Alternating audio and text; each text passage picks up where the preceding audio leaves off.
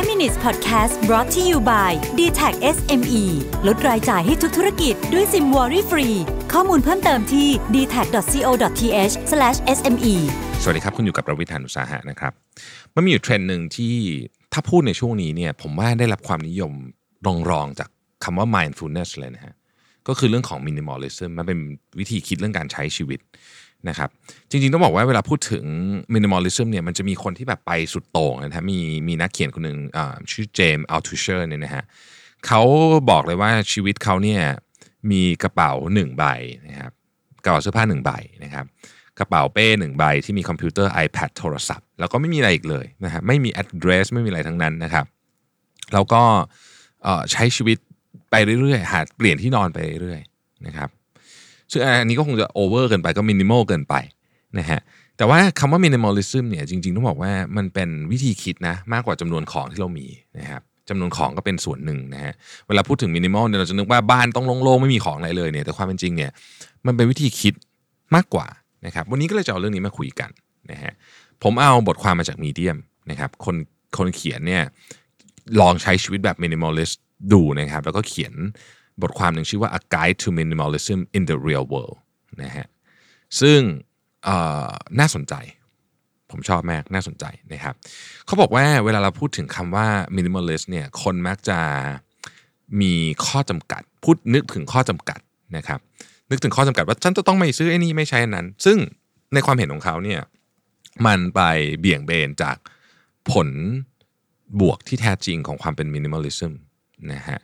เขาบอกว่าจริงๆแล้วเนี่ยคำว่า minimalism เนี่ยมันคือการที่เราไม่เอาของมาเยอะๆ ใส่กับชีวิต เพื่อให้เรามีพื้นที่สำหรับของที่เราต้องการจริงๆนะครับเขาใช้เวลา 1 ปีนะครับในการเอาวิธีการของ minimalist เนี่ยมาใช้ในชีวิตของตัวเองนะครับเขาบอกว่าเขาเลือกแค่หนึ่งอย่างในสิ่งที่เขาสนใจจริงๆ เช่น อ่านหนังสือทีละเล่ม มีพอดแคสต์แค่หนึ่งอันอยู่ในโทรศัพท์นะครับแล้วถ้าสมมติบอกว่าจะเป็นจะไม่ดิเทตก็เอาเทคนิคเดียวอะไรอย่างเงี้ยนะครับ ซึ่งพอเขาทำแล้วเขาบอกว่าเขาเขาได้ประสบกับประสบการณ์ที่ยอดเยี่ยมมากก็คือมันเขาเขาเขาได้รู้สึกว่าเขาได้ทำในสิ่งที่เขาไม่เคยคิดว่าเขาทำได้มาก่อนนะครับเขาเขียนงานได้มากขึ้นนะฮะเขาทำงานด้วยวันน้อยลงและได้เงินมากขึ้นนะครับ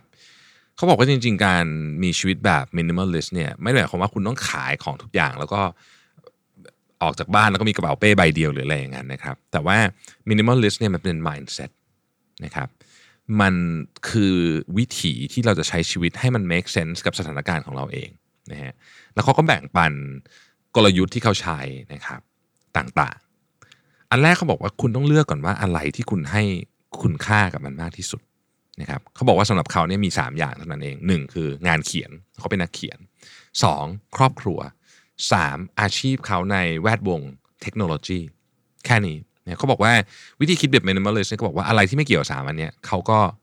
ไม่โฟกัสเลยเอาพลังมาโฟกัสแค่นี้ อันที่สองก็คือ รู้จักปฏิเสธนะครับเขาบอกว่ามันมีอยู่ครั้งหนึ่งเนี่ยที่เขามีโอกาสที่จะได้เจอกับฮีโร่ที่เขาชอบที่สุด แต่เนื่องจากว่ามัน เขามีงานที่ยังทำไม่เสร็จ ยังมีอะไรต้องส่งมีมีเรื่องที่ต้องทำที่เกี่ยวข้องกับอาชีพเขาเขาก็ปฏิเสธไปเขาก็รู้สึกว่า เออ มันก็ดีเหมือนกันนะทำให้เขาสามารถโฟกัสได้จริง ๆ การเป็น minimalist เนี่ย no เนี่ยเป็นเครื่องมือที่สำคัญที่สุด การบอกว่าไม่เป็นเครื่องมือที่สำคัญที่สุดนะครับ เพราะว่าเมื่อบอกว่าไม่ปุ๊บเนี่ยคุณจะมีพื้นที่สำหรับทำในสิ่งที่คุณอยากได้ อยากทำจริงๆนะฮะอันที่สามที่ผมชอบมากเขาบอกว่า dish the filler นะครับ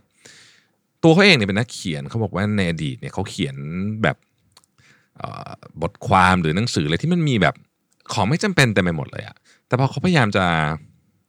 ใช้วิธีการของของ minimalism เนี่ยเขาค้นพบว่าเขาใช้คำน้อยลงไปเยอะมาก แต่มีคนอ่านคอมเมนต์และแชร์เยอะกว่าเดิมเยอะเลย งานเขียนของเขาเนี่ยประสบความสำเร็จมากขึ้นอย่างมหาศาลเขาบอกว่าอันนี้มันไปใช้ได้หมดกับทุกเรื่อง เช่น การประชุมก็ใช้ได้ นะครับไปซื้อของที่ซูเปอร์มาร์เก็ตก็ใช้ได้นะครับเรื่องของ entertainment ก็ใช้ได้เช่นคุณมี entertainment เยอะแยะไปหมดเนี่ยถามจริงว่าอะไรที่มัน entertain คุณจริง ๆ ก็ได้นะครับข้อที่4เขาบอกว่าให้มีแอปอยู่ในมือถือเนี่ยแค่ 10 แอปพอ วิธีการที่เขาทำน่าสนใจมากคือเขาลบทุกอย่างทิ้งก่อนหมดเลยที่ลบได้นะครับเสร็จแล้วเนี่ยเขาก็ค่อยๆใช้ชีวิตไป แล้วก็เขาก็จะรู้ว่าเออเนี่ยแอปเนี้ยมันไม่มีอยู่มันอยู่มันอยู่ไม่ได้จริงๆนะครับก็ค่อยโหลดมันกลับมา นะครับในที่สุดเขาก็เหลือแค่ 10 แอปทำให้เขาเนี่ยมี distraction น้อยมากๆนะฮะอันที่ 5 ครับ คือเลือกเพื่อนนะฮะเลือกเพื่อน แต่ก่อนเนี่ยผู้เขียนเนี่ยเขาเป็นคนที่แบบ network ชอบปาร์ตี้อะเพื่อนเยอะไปหมดเลยนะฮะเพราะค้นพบว่าการที่จะได้ความสุขจากการที่อยู่คนเยอะแยะเยอะๆมากๆเนี่ยมันไม่ได้มันไม่ได้เป็นความสุขที่แท้จริงพอถึงเวลาลำบากก็ไม่ได้มีคนที่ช่วยเราจริงๆ นะครับเขาก็เลยตอนนี้เลือกว่าคนไหนที่เป็นเพื่อนเขาจริง ๆ ที่รักเขาที่ที่ที่เป็นตัวเขาจริงๆนะฮะอันที่ 6 ก็คือ ลดการเป็นเจ้าของสิ่งของ ซึ่งอันเนี้ยเป็นเป็นความหมายของมินิมอลิซึมที่เราจะคุ้นเคยมากที่สุดนะครับเขาบอกว่าให้ลองจริงๆ มันก็เป็นวิธีอารมณ์คล้ายๆมาเรียคอนโดนะคือให้ลองให้ลองไปเอาของมาดูอะแล้วถามตัวเองจริงว่า ของชิ้นนี้เนี่ย ในอนาคตจะใช้อีกไหม ตั้งแต่เสื้อผ้าไปถึงทุกอย่างครับ แล้วคุณจะค้นพบว่าถ้าคุณถามตัวเองจริงๆเนี่ย คุณจะคนพบว่าของส่วนใหญ่คุณไม่ต้องการใช้ แล้วคุณก็ไปให้คนอื่นที่เขาต้องการนะฮะสิ่งที่เขาประหลาดใจมากที่สุดก็คือว่า พอเขามีของน้อยลง เขาต้องการเงินที่จะมาใช้ชีวิตน้อยลงไปด้วย เพราะเมื่อเรามีของน้อยลงเนี่ย เราก็โอเปเรตมันน้อยลง ค่าโอเปอเรชันมันน้อยลง เราก็ทุกจากมันน้อยลง เพราะเราทุกจากมันน้อยลง เราก็ไม่ต้องไปกังวลกับมันมากคือเราคิดง่ายๆฮะสมมติเรามองแบบเอ็กซ์ตรีมหน่อย ถ้าเรามีรถสักสิบคันอย่างเงี้ย เราก็ต้องดูแลมัน ค่าใช้จ่ายมันก็สูงนะครับ แต่ถ้าเกิดเราเลือกคันที่เราชอบที่สุดแค่หนึ่งคัน มันก็น่าจะให้ชีวิตนี่มันเบาลงนะครับ ผมชอบประโยคจบของบทความนี้มากเขาบอกว่า minimalism isn't about rules or numbers or completely empty space where you just sit there and share at and stare at white walls นะครับ minimalism เนี่ยไม่ใช่กฎหรือจำนวนหรือหรือพื้นที่ที่ว่างเปล่าแบบโล่งๆเลย แล้วคุณมองกำแพงเปล่าๆเนี่ยนะฮะมันเป็นวิมัน it's a way of life and opportunity to spend more time on what you value and less time in area of your life that you don't uh, that don't bring you any joy or fulfillment คือมันไม่เกี่ยวกับของแต่มันเป็นวิถีชีวิตที่จะเปิดโอกาสให้คุณเนี่ย ได้ใช้เวลากับสิ่งที่คุณเห็นค่าจริง ๆ แล้วก็ใช้เวลาน้อยลงกับกับพื้นที่หรือสิ่งของที่ที่มันไม่ได้นำความสุขหรือความพึงพอใจมาให้คุณนะผมชอบวิธีคิดนี้มาก แล้วผมรู้สึกว่าจริง ๆ แล้วเนี่ยกระบวนการมินิมอลิซึมเนี่ยมันตรงกับตรงกับวิธีคิดของการใช้ชีวิตในยุคนี้นะเราต้องสร้างมากกว่าใช้นะครับเพราะฉะนั้นวิธีนี้น่าจะลองไปปรับใช้ดู ส่วนตัวเดี๋ยวผมจะลอง ปรับอะไรบางอย่าง เริ่มต้นจากการจัดของที่บ้านวันนี้ก่อนนะขอบคุณที่ติดตาม 5 minutes นะครับ สวัสดีครับ 5 minutes podcast presented by d t e c h SME